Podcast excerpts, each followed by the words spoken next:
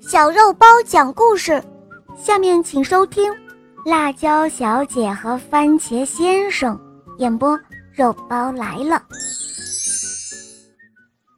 辣椒小姐是一位舞蹈家，番茄先生是一位歌唱家，他们住在同一栋楼里。番茄先生上午练歌，下午休息，晚上去表演。辣椒小姐呢，她上午休息，下午练舞，晚上也去表演。他们常常能够在剧院里碰到，可是谁都不会理睬谁，这是为什么呢？原来啊，番茄先生练歌的时候，辣椒小姐正好在睡觉。番茄先生练歌太响了，辣椒小姐每次被吵醒都会非常的生气。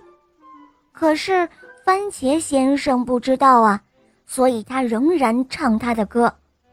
同样，辣椒小姐练舞的时候，番茄先生也正好在休息。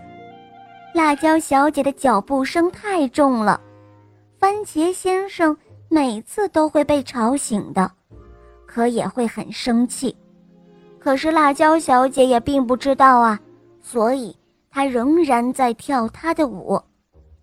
终于有一天，辣椒小姐气呼呼地下楼，因为走得太快了，把脚给崴了。番茄先生呢，因为争吵时声音太响，把喉咙给喊哑了。这一下，他们都不能够去表演了。这一个月就变得安静极了。番茄先生好了一点，就上街去转悠转悠，给辣椒小姐买了一双漂亮的舞鞋。辣椒小姐能走路了，也上街去给番茄先生买了一只很帅的领结。第二天，辣椒小姐在地板上铺了一块厚厚的地毯，番茄先生也把练歌的时间改到了下午。从此之后，他们不但成为了好邻居，也经常合作表演节目，成为了一对好朋友、好搭档。好了，亲爱的小伙伴们，今天的故事肉包就讲到这儿了。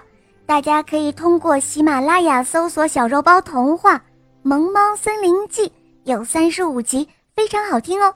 小伙伴们赶快搜索收听吧。我们明天再见哦，么么哒。